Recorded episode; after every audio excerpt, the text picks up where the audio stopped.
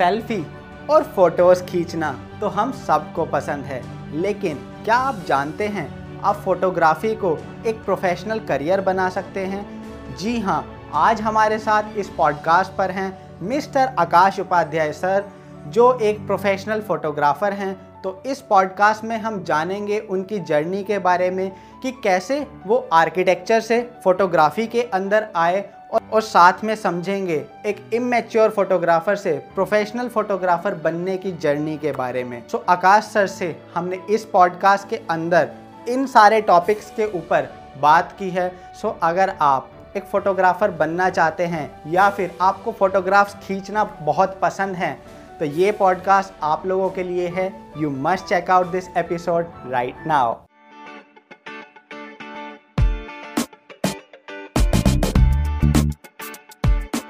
so hi guys welcome back to another episode of the Akshit Chaudhary show Akash sir is senior from my college S M B D U and he basically he is an architect by profession and turn in to a photography and he is a wedding photographer right now so welcome to the show sir thank you thank you और sir मैं सबसे पहले शुरुआत करूँगा। मैं आपसे एक question लेना चाहूँगा कि ऐसा क्या हुआ, सर? आप आर्किटेक्चर परस्यू कर रहे थे और आपने आर्किटेक्चर से ये फोटोग्राफी की जर्नी ये कैसे ट्रांजिशन कैसे हुआ? सबसे बड़ा क्वेश्चन यही आता है सबसे पहले जर्नी के अंदर। वो आर्किटेक्चर वैसे भी एक तो एक ऐसी फ़ील्ड है कि वो बहुत रिस्ट्रिक्ट नहीं करती है किसी भी चीज़ के लिए। हालाँकि मैंने कभी अच्छे से आर्किटेक्चर किया ही नहीं। मतलब मैं ट्वेल्थ मेरी हुई थी 2011 और उसके बाद कि क्या करना है क्या करना है। मेरे पास कभी भी कुछ प्लान नहीं रहता है। मेरे पास आज भी कुछ प्लान नहीं है कि मैं कैसे क्या चीज़ें करने वाला हूँ। मेरे पास तब भी नहीं था। तो आ, मुझे ये पता था कि मुझे इंजीनियरिंग नहीं करनी है बस।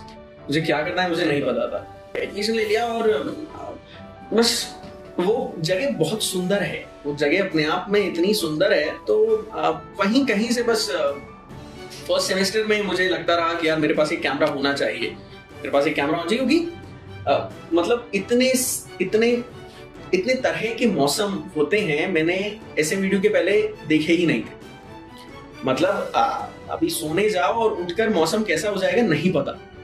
हो सकता है कि गर्मी ही चलती रहेगी छह महीने सात महीने या फिर हो सकता है कि हर आधे घंटे में मौसम बिल्कुल अलग हो जाए। तो बस वहाँ कहीं से कुछ फोटोग्राफी का शौक आया। और और अच्छी बात यह है कि वो शौक अभी भी है। मैं आपका बिल्डअप हो चुका है फोटोग्राफी के साथ। हाँ हाँ और ऐसा कह लो, फिर हालाँकि वो शुरू हुआ था मौसम से तो कॉलेज के मेरा जो डेटाबेस है कॉलेज के पिक्चर्स का जो कलेक्शन है मेरा, उसमें first year first year at least second semester सिर्फ़ पहाड़ की फ़ोटोज़ है। उसमें सिर्फ़ पहाड़ और सिर्फ़ बादल की फ़ोटोज़ है। उसमें और कुछ भी नहीं है, क्योंकि वो वो एक अजीब फैसिनेशन होता है, और वो फैसिनेशन फ़र्स्ट ईयर के बाद चला जाता है। मतलब वो वो वो, वो फ़र्स्ट ईयर में वो जो वाव फैक्टर होता है वो चला जाता है और फिर वो वापस आता है जब कॉलेज खत्म हो जाता है। जब आप वापस घर आ जाते हो and then you and then you miss that that part तो आ... बिल्कुल सर आप सही बोल रहे हो। अभी मेरे मैं आपको बताता हूँ मेरे साथ भी सेम यही सिचुएशन हो रही है। जैसे आप बता रहे हो कि फ़र्स्ट ईयर के अंदर आपका पूरा फोल्डर माउंटेन्स और उन्हीं चीज़ों से भरा हुआ था। मैं आज भी अपनी गैलरी देखता हूँ तो वो पूरी इसी तरीके से फिल्ड अप है। और जो आपने बताया, वहाँ पे मौसम चेंज होते थे, वो तो सर अल्टीमेट है। क्योंकि यहाँ पर तो हम कमरे के अंदर होते हैं, पता ही नहीं चलता कि मौसम कैसा हो रहा है। लेकिन वहाँ पे तो हमें एटलीस्ट खाने के लिए तो मैस के अंदर जाना ही होता है। तो एक बार तो बाहर निकलते हैं, एक दो बार तो बाहर निकलते ही निकलते हैं। और सेम चीज़ मेरे साथ भी मतलब मैं फील कर सकता हूँ जो आप बोल रहे हैं। पता नहीं व्यूअर्स उस चीज़ को फील कर पाएँगे कि नहीं कर पाएँगे उस जगह पर रहना ज़रूरी है एक्चुअली वो वो जगह फील करना ज़रूरी है वो वो वो वही हो सकता है। तो फ़र्स्ट फ़र्स्ट ईयर में इस तरह का कुछ चलता रहा एंड इवेंचुअली जो मेरे बाकी के चार साल थे मैं उसमें धीरे धीरे नेचर से पूरी तरीके से मूव आउट कर गया। आ, मतलब मतलब पता नहीं बस अब मुझे बहुत मज़ा नहीं आता है नेचर फोटोग्राफी में। मुझे इंसान चाहिए। मुझे इंसान चाहिए और आ, आ, जो बाकी के चार साल थे वो बाकी के चार साल में फिर बहुत कुछ किया मैंने। बहुत कुछ किया इन द सेंस मैंने मतलब मैं क्लासेस बंक करके, मुझे आज भी याद है, मैं स्ट्रक्चर्स की क्लास मैं सेकेंड ईयर में साइकिल ले आया था। मैं स्ट्रक्चर्स की क्लास बंक कर, मैं स्ट्रक्चर्स की सबसे ज़्यादा बंक करता था मुझे बिल्कुल भी समझ नहीं आती थी। और वो बंक करके मैं कहीं तो साइकिल से घूमते हुए और फिर मैं पिक्चर्स लेता था। मतलब एक दो रिएक्शन हैं जो जो रह जाते हैं। मतलब मतलब जिस तरह का लोगों ने रिएक्ट किया, कुछ बातें रह जाती तो एक मेरे ही बहुत क्लोज रिलेटिव हैं। उन्होंने कहा था कि थ्री इडियट्स का भूत नहीं उतरा गया अभी तक। तो लेकिन लेकिन कहीं ना कहीं every one was very supportive हालाँकि जब मैं कॉलेज खत्म करके गया 2016 में आ, मैं पास आउट हुआ था जून में और आ, मुझे मुझे बिल्कुल भी नहीं पता था। मतलब ऐसा नहीं था कि मैं ग्रेजुएट होके जाने वाला था और मैं बोलने वाला था कि मुझे फोटोग्राफी करनी है मुझे फोटोग्राफी करवा दो। फ्रेमवर्क आ जाता है? बिल्कुल सर। और सर ये जो पीपल स्किल है ना लोगों से बात करने की स्किल आई थिंक मेरे को लगता है ये केवल फोटोग्राफी में ही नहीं ये हर एक इंडस्ट्री के अंदर बहुत ज़रूरी है। क्योंकि हमको बेसिकली डील कि, किसके साथ करना है? किसी रोबोट के साथ तो डील करना नहीं है। नेक्स्ट पर्सन भी कोई इंसान ही है ह्यूमन बींग ही है। तो हमें कहीं ना कहीं सोशल इंटरेक्शन वाली चीज़ आनी चाहिए। और जैसा जहाँ तक मैं आपकी जर्नी के थ्रू समझ पाया कि आपने जो ट्रिप्स लगा मतलब ट्रिप्स की, उनके थ्रू कहीं ना कहीं आपका जो एक फियर था या लोगों से बात करने का तरीका था, आपने मे बी कॉलेज टाइम के ड्यूरिंग हज़ारों लोगों से बात की होंगे इंटरेक्ट किया होगा मे बी आप अलग अलग जगहों पे गए या आप मतलब एक आपने लैंग्वेज डेवलप कर ली थी लोगों के साथ कॉलेज टाइम में अगर हम बात करें। तो वो सबसे ज़रूरी चीज़, मेरे को मतलब आपकी जर्नी से समझ आया, वो बहुत ज़रूरी है और हर एक फ़ील्ड के लिए ज़रूरी है। हालाँकि मुझे लगता है कि not only field in generally मतलब लाइफ के लिए, अनजान लोगों से मिलना, रिश्तेदारों से भी बात करना, बहुत सारी चीज़ें होती हैं जहाँ पर मुझे समझ आता है कि ये चीज़ ठीक से हो पा रही है just because of my communication skills अच्छे से बात करने का तरीका। मतलब उसका कमर्शियल एंगल के अलावा भी इन जनरल लाइफ में भी वो चीज़ बहुत बहुत हेल्प करती है। बिल्कुल सर। और ऑफ़ कोर्स सर मेरे साथ भी खुद हुआ है कई बार कि इवन मैं किसी क्लाइंट के साथ मतलब एक दो बार गया हूँ जैसे मैंने खुद एक दो प्रोजेक्ट्स किए हैं अलग अलग फ़ील्ड के अंदर। और मतलब कई बार अगर मैं काम भी मेरा अच्छा नहीं हो बट मेरा वे ऑफ़ कम्युनिकेशन अच्छा होकर चाहे काम में थोड़ा 19-20 भी हो जाए बट आपका कम्युनिकेशन अच्छा है क्लाइंट के साथ तो वो चीज़ कहीं ना कहीं नेग्लेक्ट हो जाती है और आपकी कम्युनिकेशन स्किल्स और ये सारी चीज़ें उसको कवर अप कर लेती हैं। और बहुत ज़रूरी है। बहुत फ़र्क पड़ता है ओके okay, सर तो अगली चीज़ आती है आपने बताया पीपल स्किल्स बहुत ज़्यादा ज़रूरी है और वो हर फ़ील्ड में काम करती है और फोटोग्राफी में भी ऑफ़ कोर्स वो चीज़ चाहिए ही चाहिए। हमने इससे पहले क्वेश्चन पे हम बात कर रहे थे कि अगर आपके पास पैशन है और आप उसको पैशन से बिज़नेस में कैसे कन्वर्ट कर सकते हो तो आप बता रहे थे उसके ब्लू के बारे में। तो आपने दो चीज़ यहाँ पे बताई कि आपकी लोगों के साथ डील करने की स्किल्स होनी चाहिए कम्युनिकेशन स्किल्स और दूसरी आपका बिज़नेस माइंडसेट होना चाहिए। तो सर, आप बिज़नेस माइंडसेट पे थोड़ा सा बताइए, क्योंकि आप किसी बिज़नेस कॉलेज में नहीं गए थे, आप एक आर्किटेक्चर स्कूल के अंदर गए थे। इवन देन आपने बिज़नेस माइंडसेट कैसे डेवलप किया? क्योंकि ये चीज़ भी लोगों को कंफ्यूज करती है स्टूडेंट्स को कंफ्यूज करती है, जो कॉलेज के अंदर हैं, कि यार, मेरे को ना बिज़नेस करने के लिए एमबीए करनी चाहिए। बट आप उसका जीता जागते एग्ज़ाम्पल हैं हमारे सामने। तो मैं आपसे जानना चाहूँगा कि आपने वो बिज़नेस माइंडसेट कैसे डेवलप किया? यार, ये ना बहुत फील हो होकर आता है। मतलब मेरा शायद जो पहला साल था आ, आ, मैं भोपाल आया। कुछ एक दो जो मैं बता रहा हूँ कि मुझे काम मिलने लगे। काम वेडिंग एक ऐसी इंडस्ट्री है जिसके लिए और लोग चाहिए होते हैं अकेले नहीं कर सकते। तो यहाँ पर एक फोटोग्राफी स्कूल टाइप है तो मैं वहाँ जाने लगा था कि वहाँ कुछ लोग मुझे मिल जाएँगे जो जो शायद वेडिंग में फोटोग्राफी करना चाहें वीडियोग्राफी करना चाहें जिनसे मैं इंटरेक्ट कर सकूँ जिनको मैं जिनके साथ मैं काम कर सकूँ इस तरह का कुछ।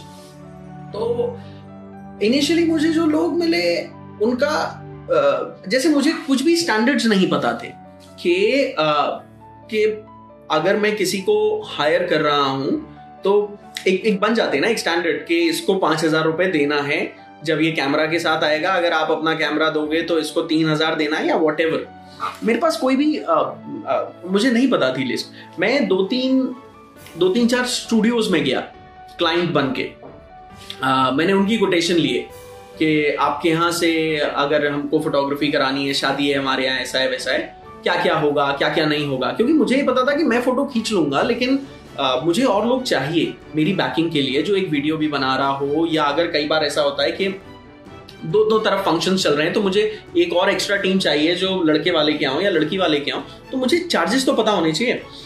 है ना? कि इंडस्ट्री में क्या चल रहा है क्या चार्ज कर रहे हैं? पता चला इंडस्ट्री में ले रहे हैं पचास हज़ार रुपए और मैं सत्तर अस्सी हज़ार देने लगूं या दस ही हज़ार दे दूँ मुझे कुछ भी नहीं पता था। मुझे मेरी स्किल को बेचना नहीं आता था।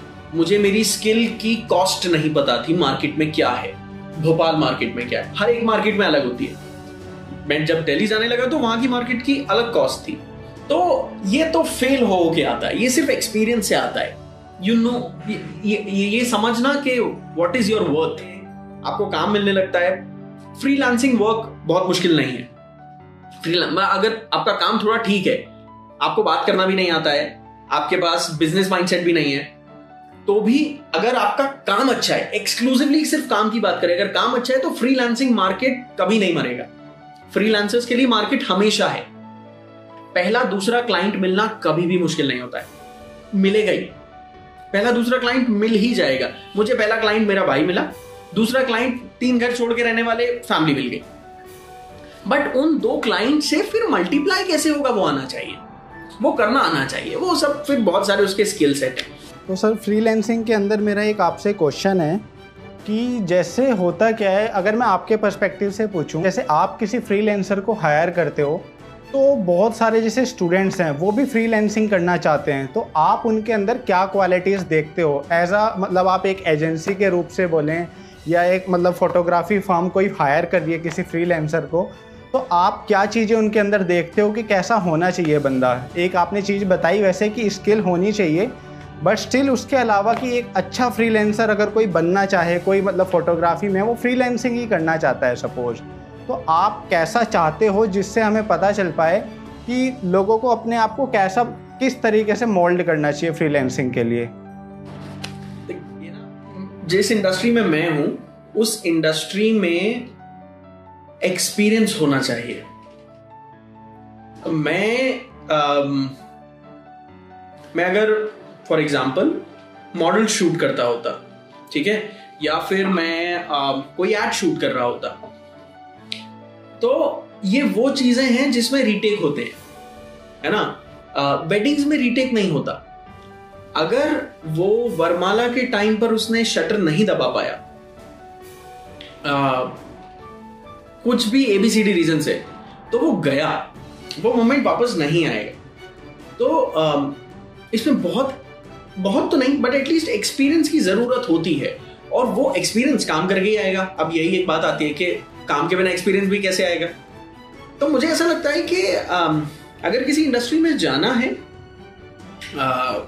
एज अ फ्रीलांसर काम करना है अगर तो शायद उसमें नॉन टेक्निकल स्टाफ की तरह पहले काम करना चाहिए। जैसे एक दो फोटोग्राफर्स मेरे साथ budding photographers as a helper गए है ना? मतलब मुझे इस लेंस की ज़रूरत है, मुझे इस लेंस की ज़रूरत है। इस तरह एक जो बेसिक बेसिक उनको फंडा पता है कि कैमरा में लेंसेज लगते हैं कैमरा में फ्लैश लगती है, ये सॉफ्ट बॉक्स होता है, ये वो होता है। ये चीज़ उनको पता है। ये चीज़ के साथ कि देखना कि क्या हो रहा है। वो मैं क्या कर रहा हूँ है ना? आ, या मेरे साथ और जो फोटोग्राफर्स हैं जो आए हुए हैं वो क्या कर रहे हैं? वो चीज़ समझना कि हाउ इट वर्क्स तो किसी तरह का एक्सपीरियंस होना ज़रूरी है before you step in to full fledged professional world के क्या होने वाला मतलब किसी तरह से आइडिया होना चाहिए। और मुझे लगता है कि अगर आपको डायरेक्टली ही आना है एज अ फ्रीलांसर ही आना है तो उसके लिए सबसे अच्छा है कि यू फाइंड आउट कि आपके कौन से फोटोग्राफर्स हैं जिनका काम आपको पसंद है। उनको मेल करो, उनसे व्हाट्सएप कर लो मैसेज कर लो कॉल कर लो और उनको असिस्ट करो। विदाउट कैमरा बिना कैमरा असिस्ट करो कि वो कैसा कर रहा है। उनको आपका, आपको जो उनका काम पसंद है, वो सोशल मीडिया के थ्रू दिखता है। सोशल मीडिया पर दस फ़ोटो दिखती है। मैं भी अगर पिक्चर्स डालता हूँ एक शादी की तो दस डालता हूँ। लेकिन मैं बाकी की 2000 फ़ोटोज़ या 1990 फ़ोटोज़ कैसे खींच रहा हूँ? वो देखने के लिए वहाँ होना ज़रूरी है। वो 10 फ़ोटोज़ अगर मैं अच्छी खींच दू ना, और उसके अलावा बाकी की फ़ोटोज़ मैं बहुत बुरी खींच दू ना तो वो दस फ़ोटो का वैल्यू ही नहीं है। आपको जर्नलिज्म में जाना है, आपको नेचर में जाना है वाइल्ड लाइफ डिस्कवरी टाइप की चीज़ें करनी है तो आपको किसी को असिस्ट कर लेना चाहिए। इंडस्ट्री के नॉर्म समझने के लिए या फिर खुद काम करने लगना चाहिए। तो आप खुद समझ जाओ इंटर्नशिप्स के थ्रू इंटर्नशिप्स के थ्रू कह लो हाँ। और बहुत अच्छे अच्छे फोटोग्राफर्स बड़े फोटोग्राफर्स मैं इंडस्ट्री में बहुत छोटा हूँ यार बहुत ही छोटा हूँ मैं है ना? बहुत अच्छे फोटोग्राफर्स बड़े फोटोग्राफर्स इसके लिए हायरिंग करते हैं। जो अगर आप उनको फॉलो कर रहे हो कर रहे हो तो दिखता है। वो दिख जाती है कहीं ना कहीं कुछ। उनके सेशंस होते हैं। उनके सेशंस अटेंड करो। किसी तरह से उनसे बेसिकली इंटरेक्शन बढ़े, लोगों से मिलने लगो, जिनका काम पसंद है उनसे।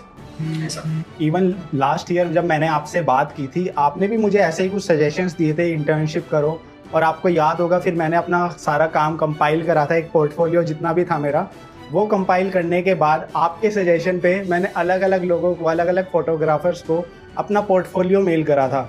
और मैं वहीं पर जब एक टाइम पे आर्किटेक्चर इंटर्नशिप भी परस्यू कर रहा था और वीकेंड पे मैं फोटोग्राफी इंटर्नशिप परस्यू करता था। कहीं ना कहीं वो वाली चीज़ आपके आपके कहने से ही मैंने उस चीज़ को ट्राई किया एटलीस्ट और कहीं ना कहीं वो एक्सपीरियंस मैंने गेन किया और जो आप बोल रहे हैं वो 2000 फ़ोटो या 3000 जो फ़ोटो खींचते हैं वो आपको पता होना चाहिए। तो आर्किटेक्चर फोटोग्राफी के फ़ील्ड के अंदर जब मैंने काम किया तो बैक ऑफ़ द स्टेज क्या चीज़ें चल रही होती हैं वो पूरा प्रोडक्शन हाउस वो कैसे रन करते हैं वहाँ पे एज एन इंटर्न आप बहुत कुछ सीखते हो और मैंने केवल दो तीन महीने काम किया और सर मैं आपको खुद बताऊँगा मैंने बहुत सारी चीज़ें इस इंडस्ट्री के बारे में थोड़ी थोड़ी सीखी।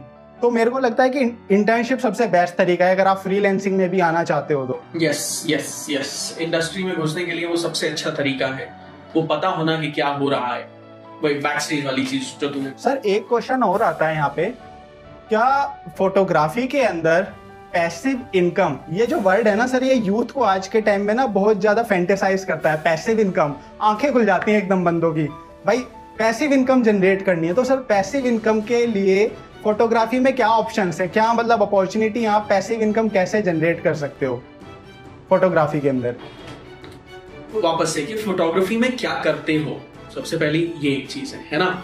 अगर नेचर वाले हो तो शटर स्टॉक और इस तरह की बहुत सारी वेबसाइट्स हैं जो आपको, जो आपकी बेसिकली पैसिव इनकम जनरेट करती है। कि आपने पिक्चर्स खींचे, आपने उस पर डाल दिए, उसमें बायर्स आएँगे और वो आपकी पिक्चर ले लेंगे। तो हो सकता है कि एक फ़ोटो आपको पाँच साल में पचास हज़ार रुपए दे देगी, या हो सकता है दस साल में सौ रुपए देगी। बट डिपेंडिंग अपॉन कि उसकी कितनी वैल्यू है बेसिक्स बेसिक चीज़ें आती है ना फोटोग्राफी की।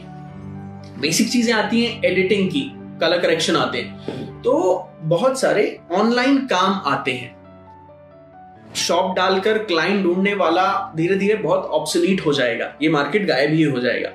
सारी चीज़ें ऑनलाइन शिफ्ट होती जा रही हैं। तो इस तरह के मैंने 2016-17 में किए थे। तो अब तो और भी पोर्टल्स होंगे, जिसमें मतलब वेन यू नीड इट आप कर लीजिए, आपको जब नहीं करना, आप मत करिए। देर इज़ नो बाउंडेशन किस सेक्टर में करना है, किस सेक्टर में इंटरेस्ट है, या इन जनरल फोटोग्राफी में इंटरेस्ट है और पैसिव इनकम जनरेट करनी है तो भी ये तरीका बहुत अच्छा है। सर लास्ट क्वेश्चन इस पॉडकास्ट को ख़त्म करने से पहले, एक प्रैक्टिकल एडवाइस केवल एक, जो आप अपनी पूरी जितनी भी आपकी अभी तक लाइफ है, आपने चीज़ें सीखी, उससे यंगस्टर्स को पास करना चाहें, चाहे वो कोई फोटोग्राफी से रिलेटेड हो, चाहे ओवरऑल हो, कोई भी आपकी एक एडवाइस प्रैक्टिकल एडवाइस जो वो प्रैक्टिकल लाइफ में अप्लाई कर सकें इस पॉडकास्ट के बाद।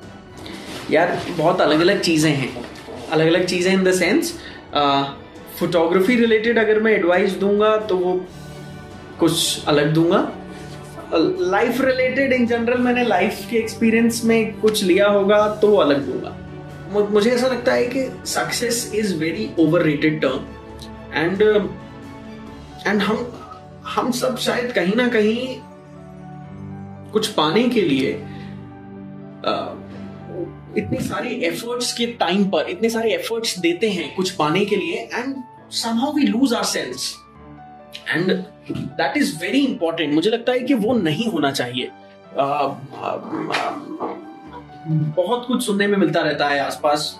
जिस तरह की हमारी मेंटालिटी हो गई है हम लोगों को आ, पैसा फेम इन सब चीज़ों के लिए आ, इन सब चीज़ों की वजह से वी आर लूजिंग आर तो मुझे ऐसा लगता है कि every one has their own